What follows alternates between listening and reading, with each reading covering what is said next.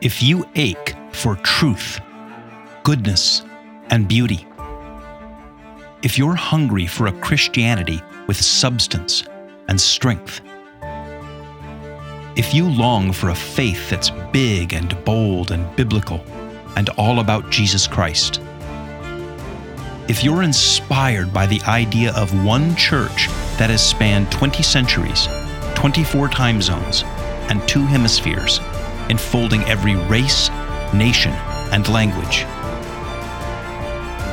then you're considering Catholicism.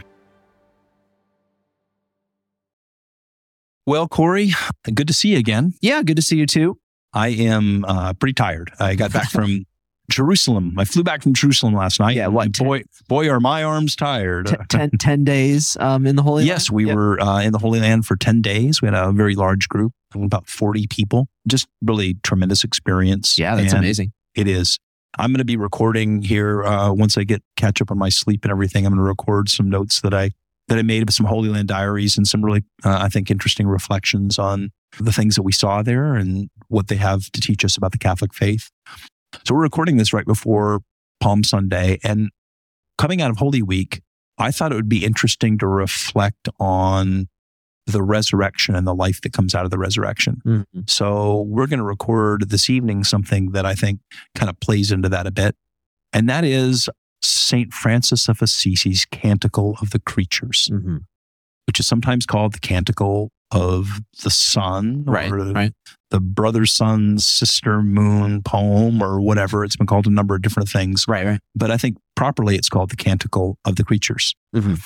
So this episode will be released on the day after Easter. Mhm. And so with the resurrection fresh in everyone's mind, I want to talk about the power of the resurrection and the resurrected life. And I think the Canticle of the Creatures by St. Francis of Assisi has so much to teach us about that. This poem has always meant an awful lot to me. Um, and I've got to be careful because, you know, we don't have enough time to talk about St. Francis and Assisi Sure, there's too much. it's just there's too much. And St. Francis and Assisi are a, a huge interest of mine. I've been there you know, four or five times.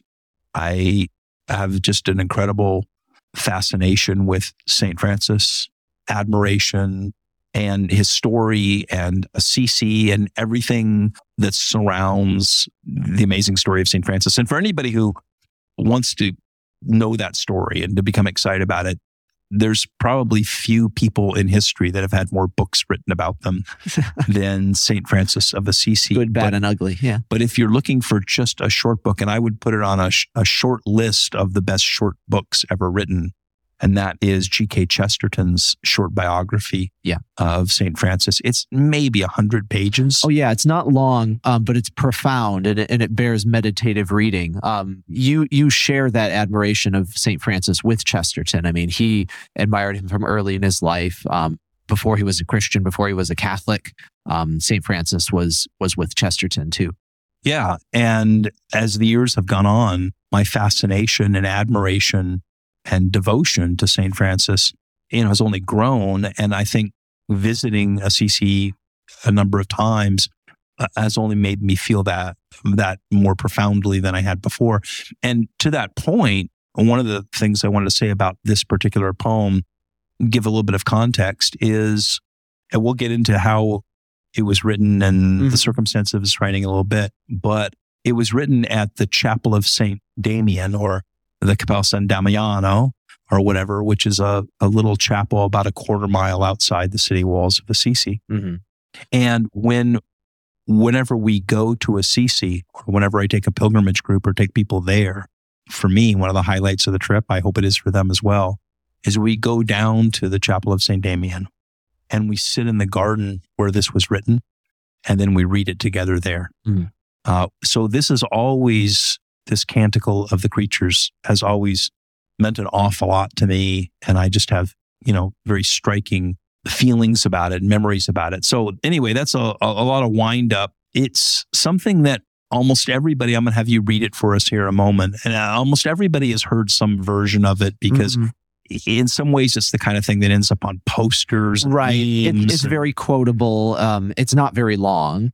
Right. And it's it's I think, used in a lot of different contexts, and some of them are valid and some invalid. But without any further ado, let's just go ahead and why don't you read it for us? Okay. Most high, all powerful, all good Lord, all praise is yours, all glory, all honor, and all blessing. To you alone, most high, do they belong. No mortal lips are worthy to pronounce your name. Be praised, my Lord, through all your creatures, especially through my Lord, brother, Sun, who brings the day, and you give light through him, and he is beautiful and radiant in all his splendor. Of you, Most High, he bears the likeness. Be praised, my Lord, through Sister Moon and the stars. In the heavens you have made them bright, precious, and beautiful. Be praised, my Lord, through brothers wind and air, and clouds and storms, and all the weather, through which you give your creatures sustenance. Be praised, my Lord, through sister water. She is very useful, and humble, and precious, and pure. Be praised, my Lord, through brother fire, through whom you brighten the night. He is beautiful, and cheerful, and powerful, and strong. Be praised, my Lord, through our sister, Mother Earth, who feeds us and rules us and produces various fruits with colored flowers and herbs. Be praised, my Lord, through those who forgive for love of you, through those who endure sickness and trial. Happy those who endure in peace, for by you, Most High, they will be crowned. Be praised, my Lord, through our sister bodily death, from whose embrace no living person can escape. Woe to those who die in mortal sin. Happy those she finds doing your most holy will the second death can do no harm to them. Praise and bless my Lord, and give thanks, and serve him with great humility. Thank you. Now, there's probably phrases in there that our listeners have heard before. Certainly. There have been hymns and other Christian songs. All creatures of our God and King. Uh, uh and there's, uh, yeah, there's three or four or five other hymns or songs that have been based on this. And it's been, like I said, used in everything from posters to coffee mugs to a thousand other things. So this whole idea of brother sun, sister moon, mother earth, mother is earth, a very common phrase. Right. All these kinds of things have have really kind of crept into uh, our ordinary language. And I think one of the things that I want to talk about in this conversation is how I think that for us, as sort of modern 21st century Americans or Europeans, we appreciate some of the language and we, in some ways, appropriate this language, but we often mean something different by it than what St. Francis meant when he wrote it. Mm-hmm. We'll get back to the conversation in just a few moments. But first, I'd like to ask for your support in producing and expanding this podcast. It's produced by a 501c3 nonprofit ministry called One Whirling Adventure, with a mission to excite and educate people about historic Catholic Christianity and to equip them to live, share, and defend it in the 21st century. Now, the production budget of this podcast isn't big, but it is real. We've set a goal of 40,000 worldwide downloads in 2023 with a crowdfunding goal of $35,000 to make that happen. Would you help us make that happen?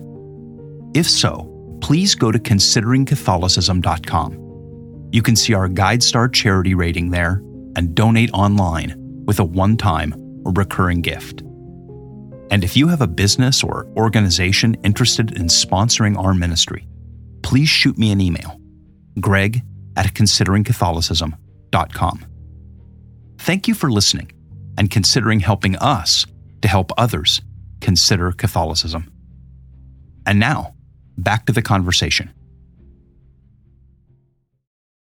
You want to talk a little bit about that? Sure. I mean, I mean, maybe a, a good place to start on that is a little bit just about the, I think, sort of the background here, and and there's the immediate background of like what who Saint Francis was and the situation of his life when he wrote it, which we can get into but I think it's interesting to consider sort of the, the scriptural background or, or context in which he writes this, because you have Psalms in the Old Testament, which, which detail the the creation giving praise to God. Most famously, perhaps you have the canticle in Daniel, where it's um, it's this long litany of sun and moon praise the Lord, praise and exalt him above all forever. And it goes through all of these different things in creation, animals and plants and inanimate objects and people. And so he's writing out of this tradition, and in all of it, it's that God is being praised, and all of the things in creation, all of the things that God has made, give him praise, each in their different ways, um, from from sort of the lowest mineral t- through plants and animals up to mankind. And so, in a way, St. Francis is kind of coming out of a, a tradition that that's scripturally based. Um, and I think that helps you understand where he's coming from and, and what he means by a lot of this. So, as we've talked about before, there's a preposition in all of this that's Mhm. critical. And by preposition, I mean the part of grammar. Right, right. That preposition is the word that falls somewhere between praise and the object, uh, sun, moon, whatever, right? The thing doing the praise. Yeah. Or- well, or well, yeah, talk about that. right. Yeah. Let's talk about that, Yeah. right? So sometimes this gets interpreted or translated or paraphrased as praise God for sun, moon, stars, Right, right. earth, whatever. And that's a natural instinct, right? Wow, look how beautiful the sun and the moon and the stars and the grass and, And, all and that. not are. a bad one. Of course, we should be thankful for these things. Right. Yeah. So praise God for making these wonderful things. But if you really think about it, right, that makes God an instrument Mhm. for to the end. What we really care about is the sun and the moon, the stars and the earth, and how pretty the earth is, and how much we enjoy the nat- nature and all that. And we're super thankful to God that you know He gave us all this great stuff. But Right. it's it's to put the gift in the in the highest place. Right. Yeah. Well, yeah, and to make it a gift, which in some sense it is, but to make that the intention of God is to make beautiful things that make us happy. Mhm. Right. And it goes back to this notion that, in, in a sense, the ultimate end is for us to be happy and that God exists to provide things to make us happy. And so he gives us sunshine and moonlight and green meadows and all of that Right. But that preposition, which we would say for, so th- praise God for these things, is not actually what St. Francis wrote. Mhm. And it, one might be excused because St. Francis wrote this in a local dialect at the time. He, he lived in uh, Assisi, Mhm. which was uh, part of the region of Italy called Umbria uh, now called Perugia, or the, the the county of Perugia, or the little province of Perugia. But Umbri wrote this local Umbrian dialect, and the word is per, P E R in Umbrian, and that sounds like the Spanish word por, Mhm. P O R, and in Spanish, por means for, right? Mm-hmm. But per means something more like through, not for. Now, for those of you who are lost because it sounds like a grammar lesson, here's the difference between those sentences. Praise God for brother, sun, sister, moon, or praise God through brother, sun, sister, moon. Mhm.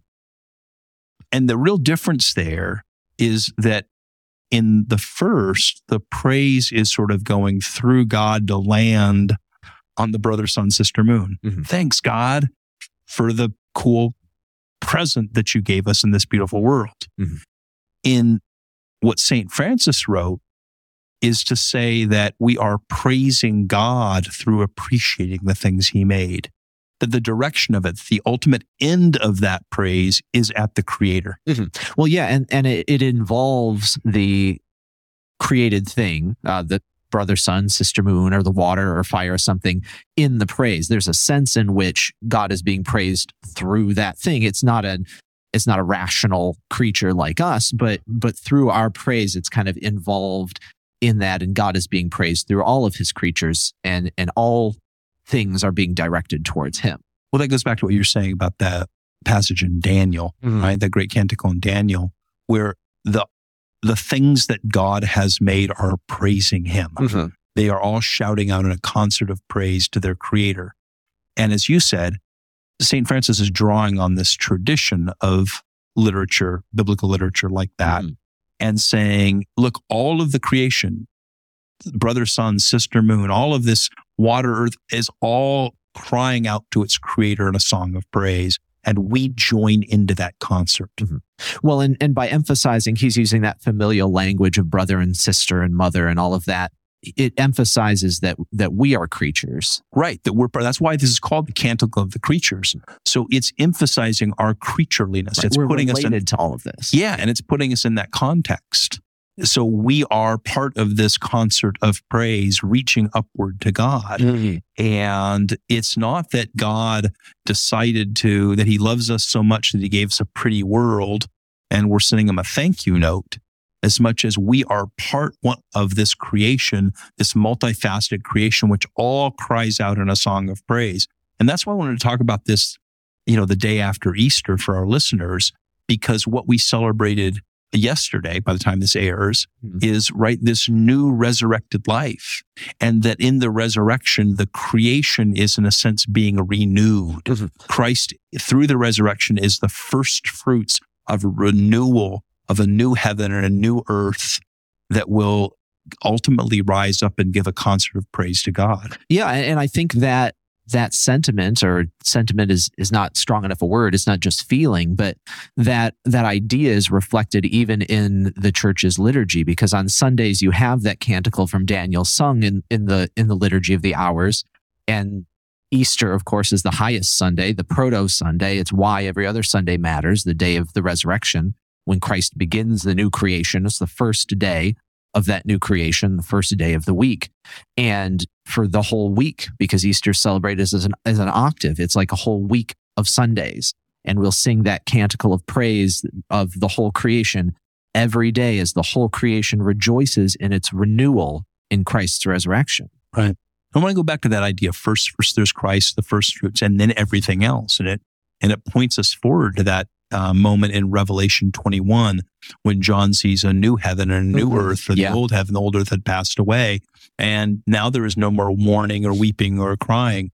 And he sees the heavenly Jerusalem coming down where God will dwell with man and man with God, right? And in that heavenly Jerusalem are the trees of, of life and the river and yeah. the river of life and the trees of life, right? Which Adam and Eve were kicked out of the garden so they could not consume, mm-hmm. right? And live forever in sin but now it is abundant and it's for the healing of the nations. And mm-hmm. what we have is an image of a renewed creation that sings uh, to its creator in, sort of the beatific vision as right mm-hmm. concert of praise. Yeah. Well, and and Saint Francis has this instinct, and, and I think it's emphasized at this time of year um, by the church and in Holy Week and in Easter that that Christ's redemptive action it implicates the whole creation, the whole universe. There's this beautiful hymn uh, that's sung on uh, Good Friday as part of the liturgy um, that's talking about the cross and Christ's sacrifice in the cross. Um, and it has this line that, that always really strikes me about Christ's blood washing uh, earth and stars and ocean tide.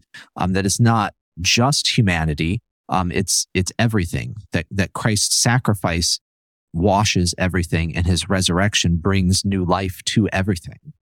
Literally, it was just 48 hours ago that I was at the Church of the Holy Sepulchre in Jerusalem, mm-hmm. which is built over the site of Christ's uh, death and resurrection. Mm-hmm. And sort of the highlight of that experience is not only to put your hand and touch the rock of Golgotha where the crucifix, you know, was was settled uh, and where he died, but then in that same church to go a little down uh, below that and be able to literally touch and kiss the slab from which he rose in the tomb and when you do that, you know, there, there's a line for hours that you have to wait in because people from all over the world, every tribe, tongue, language, and nation, every tribe, tongue, language, and nation is there, and they all want to come and touch it, and they have for thousands of years. And because there's no place on this planet that's more significant in terms of it, it right? Because this is the central claim the central claim, truth claim of Christianity. Paul says in First Corinthians that if there is no resurrection, then this is all pointless. Then we might as well give it all up. This is the claim of Christianity this is its central truth claim Mhm. that Jesus, that tomb was empty, that slab is empty, and that his rising means not only that we will rise, but that all creation will rise and be transformed. And, Right. and that his, he is the first fruit. He's the deposit. He's, he's the beginning. He's the catalyst. He's the spark that will light the bonfire. Mhm. And as you say, St. Francis here is, is wanting to join into that concert of praise. You know, Jesus says at one point on Palm Sunday, they tell uh, Yes. the Jews, the Jews, and we were, you know, just a few hours, uh, 48 hours ago, we walked the path down from the Mount of Olives down through uh, the Kidron Valley and back up to Jerusalem. So we walked the, the, the Palm Sunday path. And as you come down that hill, you come to the place where, you know, Jesus said, they said, you know, make your, your followers stop shouting, Hosanna, Hosanna, Hosanna. He goes, how could I, how could I make them? Because even the rocks, If they do not cry out, the rock, the, even the stones will cry out. the stones will cry out, Hosanna, Hosanna, praise. And so St. Francis is not some proto hippie who just decided to write some kind of like, you know, hippie, I love, boy, I love trees and water and sunshine. What he really is doing is in a very profound biblical way, drawing us into this massive concert of praise from the creation. Yeah, and and I mean, as you alluded to earlier, we come at this um, as so many things from our own modern perspective, and, and we see kind of what we've been conditioned to see because we're the heirs of of well, you, you mentioned hippies, but before that, the romantic movement yep. and um, any any number of currents, um, Right. and, and modern environmentalism, and and it's not that there's you know that every part of that is bad or that nothing nothing can be redeemed from it, but we we come at it through those eyes and and that can make it hard for us to see because there are things in the canticle or in this whole tradition of the church that we find really appealing because of our our sensibilities um, our love of nature. And of course it's not a bad thing to love nature. It's it's god's creation. St francis clearly loved it. He was going to call it brother and and sister. And we have in the church like the, the tradition or the the way of talking about the cross is the tree of life. Um, you alluded to the tree of life in in uh, well both Genesis and Revelation, but that that the cross is the tree of life, um, or um, seeing poetically in in Christ's wounded side the the water and blood coming out of it as as that river that that heals the nations. The, these kind of things really appeal to us, and certainly there are currents of that in in the canticle. But then you get to things at the end which to the modern reader um, sound pretty harsh and and seem like a bit of a buzzkill, um, where he's talking about bodily death, where he's talking about woe to those who die in mortal sin. But but all of this to emphasize um, happy those who find themselves doing God's will, and that the second death will not harm them. That they will be able to participate in this new and renewed creation. a couple things there. One is th- that Chesterton book that we mentioned earlier, Mhm. that short biography of Francis, Francis, which, like I, like we said, is you know on the short list of of short short short Yes. books. You know, Chesterton there talks about how the classical civilizations, Greece and Rome, or whatever the pagan civilizations, had a very different understanding of nature. They saw nature either as capricious and dangerous, ruled by gods. Um, Who didn't really care who about didn't really us. care us, or sort of seductive. Nature played a very different role. Um, We don't really have time to unpack all that here, Mhm. but nature played a very different role in their worldview and their imaginations.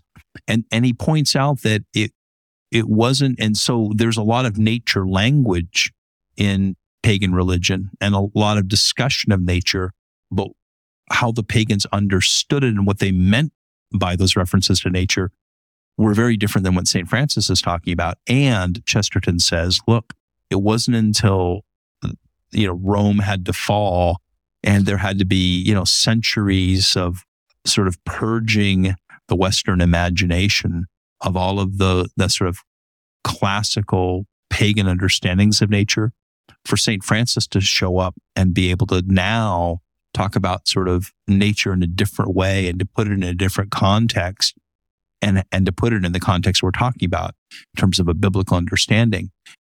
And and I think what we've got going on now, and you you know you rightly point out that not all of those contemporary appreciations of nature are in and of themselves bad, But much like the the classical pagan understandings of it, but today we, nature plays a very different understanding, Mm-hmm. uh, or different, or a very different role in our understanding, a very different role in our worldview. And Saint Francis, I think, in the Canticle of Creatures, is is really expressing something profoundly biblical, and it really is, if understood, at odds. It, it's very hard to squeeze him into our 21st century postmodern love of nature. Yeah, no, he's a challenge to it or a corrective to it. Because I mean, we look at this, and and especially when you get to like sister Mother Earth, we forget about the sister part. And the typical modern attitude is to just talk about Mother Earth, which is either purely metaphorical, um, because we have a materialistic worldview, or becomes a sort of new kind of paganism. Well, well, yeah. I mean, really careful here, but I, like a lot of this stuff about Mother Earth, the the problem is again, Mother Earth really is an ancient pagan understanding, right? You mm-hmm. know, so the ancient Greeks had a notion of Mother Earth or whatever.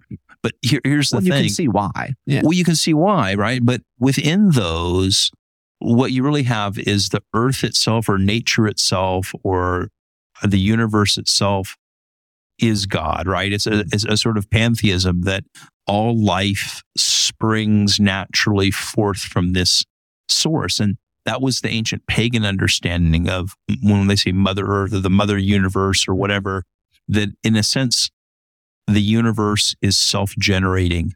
Well, sure, because yeah, those ancient, um, even their creation narratives didn't have a sense like Christianity and Judaism, where God creates the world, the ex nihilo from Right, nothing. exactly. Ma- matter is eternal. The earth is eternal. The gods have a certain role to play, especially sort of the father type gods. But- right and life is self-generating from from from the universe mm-hmm. and so i think we have to be really careful because when we talk today about mother earth or mother nature we have very much uh, a, we we are very much approaching a sort of neo-pagan understanding of it when he, when saint francis talks about you know brother sun sister moon and he mentions earth and sister, mother, and so forth. He's not saying that we spring from these things. He's simply seeing a family relationship to them. So he's not saying Mother Earth because she's the source of us mm-hmm. Any more than he's really saying that the sun is our brother or the moon is our sister. What he's really talking about is that we are in a familial relationship with those things, not that they are our source. Right. Does that And- make sense? Yeah. And I mean, you can see why mother is a fitting metaphor for the earth because things do come forth from it. It is fertile. Um, and so you can, you can see why he would say that and why many people before him and since have, but he appends sister to it. So Right. yes, the earth anthropomorphized is our mother, but she's also our sister. In that sense, she's, she's equal to us in the sense of her- all of us being creations but- of God, the Father. Right. Back to our thing about the preposition, Mhm. right? Look, it's that all of this is ultimately directed through toward God, Mhm. through nature toward God. So, in other words, yeah, the earth may be our mother, but we, with our mother and our brothers and our sisters and everything else, are all praising the real source, which is so, in a sense, we stand alongside, Mhm. not beneath that Right. as we kind of wind down here, I, I always want to talk about the circumstances under which this was written, which I think also gives some context to it. Hmm. So there's a common notion that Francis wrote this when he was young. Here's how the sort of mythology of St. Francis on this goes that he was this young rebel who fell in love with God and he ran around the hills of Umbria, Perugia, through meadows with flowers in his hair. They actually made that horrible movie, Brother, Sun, Sister, Moon, where this is exactly what he does. He's kind of a young, kind of proto hippie, and he's running around when, and you know, you know, looking at the, smiling at things, and you know, just being kind of like goofy and writing this, you know, song of praise to nature, right? The reality is that he wrote this at the very end of his life. He was sick and blind. Mhm. Uh, he had uh, had the experience of the stigmata at that point. So he had kind of these continuous bleeding wounds. Right. He had experienced in a very profound way the sufferings of Christ. Yeah. And he had been through some other very difficult physical experiences. Had traveled to the Middle East and back and uh, had some other experiences in life that his health was somewhat broken. And he had somehow developed uh, some kind of an eye infection or an infection in both of his eyes. And the story goes that the only way that they could sort of cure the infection was they literally cauterized his eyeballs. So they burned his eyeballs out with a hot poker. And there's a story, and I don't know how much of this is accurate because there's a lot of legendary stuff around St. Francis, but I think this comes from a more reliable source is that the bit there about brother fire or whatever, but fire, part of that comes from when they heated the hot poker mm-hmm. and he's praising fire and he's praising these things. So anyway, here he is. He's, he's sick. He's blind. Uh, he's wounded and he comes back to the chapel of San Damiano where his friend Clare had, uh, was staying with the, the sisters, uh, the poor Clares and that they prepared a space for him to, to stay and sleep. And he, uh, he went out into the garden and when he wrote this, he couldn't actually see the sun mm. and the stars and whatnot. He was doing this through kind of his memory and imagination. And I think it's just really poignant to think not about a vibrant young person who's, you know, in the flower of their youth, running around enjoying nature, writing, you know, happy praise to nature, but a saint who's very close to God and has lived a, a life of poverty and asceticism and illness and bears the stigmata, who, in a sense, nearly with his last words, and weren't his last words, but nearly with his last words, is really reaching out to praise God and is praising the creator for his creation, even though he himself, in a sense, is not able to enjoy that. Well, yeah, and it, and it highlights the fact that the creation praises its maker mm, sort of separate from our perception of it or our our feeling of it. And it, and it is good to enjoy the, the good things of creation, but that it's not sort of contingent upon our feelings like God be praised because I'm really excited right. about being at the beach right now with the sun and the water and everything. It's those things are giving glory to God when I appreciate them, when I can't appreciate them. Exactly. You know, and uh, obviously being blind, he, he didn't write this with his own hand, but dictated it.